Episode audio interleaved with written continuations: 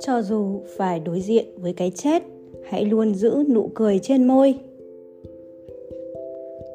Con người càng nếm trải nhiều phiền não, đau khổ thì càng hiểu biết hơn. Trong những phiền não, đau khổ chúng ta đang phải đối diện. Có những điều cố đến mấy cũng không thể xóa đi được. Tuy nhiên, từ những điều đó ta mới có thể rút ra được những bài học ý nghĩa hơn. Bởi chỉ khi đối mặt với chúng, ta mới nhận ra đâu là điều quan trọng với mình. Nắm bắt được điều đó, tức là bạn đã nắm bắt được sự mạnh mẽ và hạnh phúc rồi. Chừng nào còn sống, con người còn phải chịu muôn vàn đau khổ. Khổ sở vì không có được thứ mình muốn. Đau đớn khi mất đi điều quan trọng hay bị bệnh tật dày vò. Bất kỳ ai, dù có sung sướng từ trong trứng, cũng không thể thoát khỏi những đau khổ đó. Hẳn nhiều người sẽ có suy nghĩ, giá mình được sống một cuộc đời không vướng bận gì, hay mong sao mọi đau khổ biến mất khỏi cuộc đời tôi.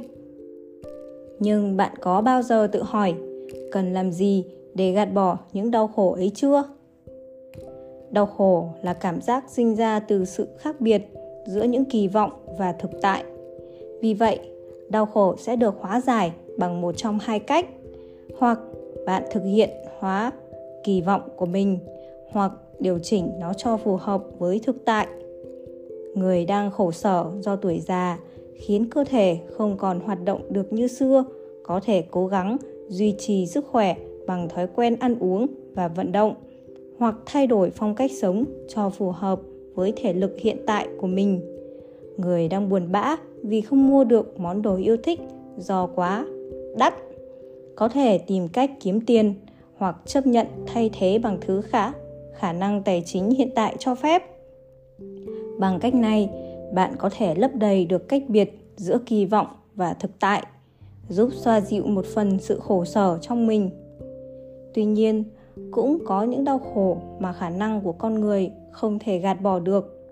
Đơn cử là nỗi đau mất đi người thân yêu nỗi đau thể xác và tinh thần bởi căn, căn bệnh vô phương cứu chữa.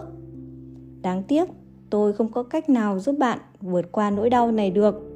Nhưng tôi có thể chắc chắn rằng nhất định bạn sẽ học được điều gì đó từ chúng. Cuộc đời đôi khi giống như anh đang nhìn một bức tranh thêu hoàn hảo từ mặt trái đó là lời trích dẫn của Pierre Teilhard de Chardin, nhà cổ sinh vật học, đồng thời là một mục sư người Pháp. Nhìn mặt trái bức tranh thêu, bạn không thể biết từng đường kim, mũi chỉ ấy có ý nghĩa gì. Chỉ khi nhìn từ mặt phải, bạn mới nhận ra ý nghĩa của nó cũng như vẻ lộng lẫy của cả bức tranh. Và từng chút, từng chút khổ đau đó chính là nhân tố tạo nên cuộc đời của bạn, tấm vải duy nhất trên thế gian này. Khi phát hiện ra căn bệnh, các bệnh nhân của tôi và gia đình của họ đều rất đau khổ bởi thời gian của họ không còn nhiều nữa. Rất nhiều người trong số họ tới lúc ấy mới nhận ra sự quan trọng, tử tế của những người xung quanh, thấy biết ơn vì có họ ở bên và cũng tại thời điểm đó, họ nhận ra vẻ đẹp của tự nhiên, sự tuyệt vời của những thứ ta vẫn hay gọi là thường nhật. Ý nghĩa và giá trị, sự tồn tại của bản thân mình. Những điều quá đỗi hiển nhiên mà ta thường bỏ qua lúc nào không biết. Và đó cũng chính là lúc ta lý giải được bằng tại sao ta lại đau đớn vì bệnh tật. Nỗi đau là thứ nếu có thể chẳng ai muốn phải đối diện. Nhưng chúng ta lại là điều cần thiết. Bởi chỉ khi đối diện với chúng, bạn trở nên mạnh mẽ và hạnh phúc một cách thật sự. Câu hỏi hôm nay, khi bạn đau khổ, điều gì an ủi bạn? Có phải là lời nói của bạn bè, gia đình luôn ở bên cạnh, hay vẻ đẹp của thiên nhiên? Khi thực lòng, mong người khác được hạnh phúc. Sự sẻ chia và niềm hy vọng sẽ nảy mầm trong lòng bạn. Sự bình yên trong tâm hồn chỉ có được khi bạn mong muốn hạnh phúc đến với người khác. Trong cuộc đời này, bạn muốn đem lại niềm vui cho ai? Muốn biến điều gì thành sự thật? Hồi nhỏ, tôi đã nghĩ, lớn lên làm nghề gì cũng được, miễn không phải là bác sĩ phần vì tôi không dám tiêm cho người khác. Phần vì muốn phản kháng là mẹ tôi.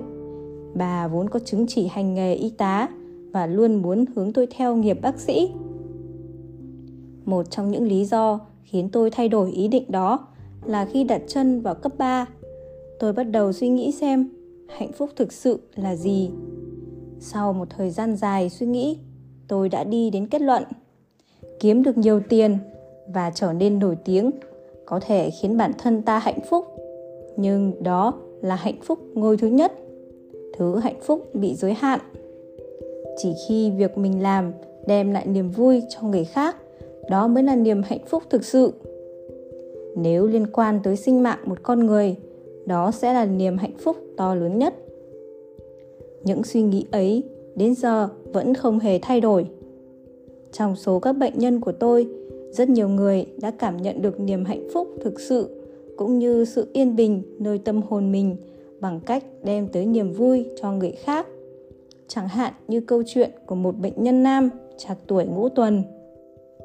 Sau khi tốt nghiệp cấp 3, anh nộp đơn vào một ngân hàng và làm việc rất chăm chỉ. Bất chấp công việc có phần hà khắc đến mức coi lợi nhuận của ngân hàng là trên hết, không duyệt vay bất cứ ai không có ý định trả nợ. Nhưng anh luôn đạt thành tích xuất sắc, thành thăng chức trưởng chi nhánh còn nhanh hơn các đồng nghiệp tốt nghiệp đại học cùng gia nhập công ty với mức lương tăng khá cao. Nhưng một ngày, khi bước qua tuổi 50, anh nhận được chẩn đoán mắc ung thư phổi. Tuy mới bắt đầu điều trị chưa bao lâu, nhưng bệnh tình tiến triển quá nhanh. Sau một thời gian cân nhắc, anh quyết định chuyển tới trung tâm điều dưỡng cuối đời. Tại đây, anh đã nhận ra một điều, bao nhiêu tiền tài, địa vị khi chết đi cũng chẳng có nghĩa lý gì. Khi còn khỏe mạnh, anh chẳng màng chuyên chuyện gia đình mà chỉ luôn coi công việc là số một. Lúc nào cũng đinh ninh, xã hội không cần những kẻ không chịu làm việc. Nhưng kể từ khi nhận ra thứ thực sự quan trọng trong cuộc đời mỗi con người là tình yêu thương của gia đình, tình bạn bè, đồng nghiệp, sự tin tưởng của đối tác. Tất cả đều là những điều không thể thấy được bằng mắt. Thì anh đã nói lời cảm ơn với những người xung quanh thường xuyên hơn trước. Hóa ra từ trước tới giờ tôi luôn được gia đình và bạn bè giúp đỡ rất nhiều. Ngoài ra anh còn mong muốn con mình đừng làm những công việc không mang lại niềm vui cho người khác, dù thu nhập có cao đến mấy. Và không ngớt lời nhắn nhủ đồng nghiệp, hãy xây dựng một ngân hàng được cả cá nhân và xã hội tin tưởng. Từ khi chuyển tới viện, anh ăn ngày càng ít, thể lực cũng theo đó mà suy giảm. Duy chỉ có ánh mắt là ngày càng lấp lánh. Tôi rất vui vì đã nhận ra những điều thực sự quan trọng tuy giờ cơ thể thành ra thế này, nhưng tôi vẫn thấy thực sự hạnh phúc. Nhưng lời này đến giờ, tôi vẫn còn nhớ như in. Khi theo đuổi niềm hạnh phúc của riêng mình, ta thường nghĩ tới những thứ nhìn thấy được bằng mắt như địa vị, danh tiếng, tiền tài hoặc độc chiếm tình yêu với người nào đó. Tuy nhiên, hạnh phúc được mang lại bởi những thứ ấy đều có giới hạn. Hơn nữa khi cạnh tranh với người khác, nỗi lo đánh mất những thứ đang có trong tay sẽ khiến tâm ta không được bình yên. Nhưng khi mang lại hạnh phúc cho người khác, tâm ta sẽ bình yên nhờ sự chia sẻ và hy vọng nảy mầm từ đó. Câu hỏi hôm nay, hãy viết ra điều mà bạn nghĩ rằng nếu mong muốn trở thành hiện thực, chắc người đó sẽ vui lắm. Và thử tưởng tượng xem khi mong ước của bạn trở thành sự thật. Ai sẽ là người coi đó là niềm hạnh phúc của mình?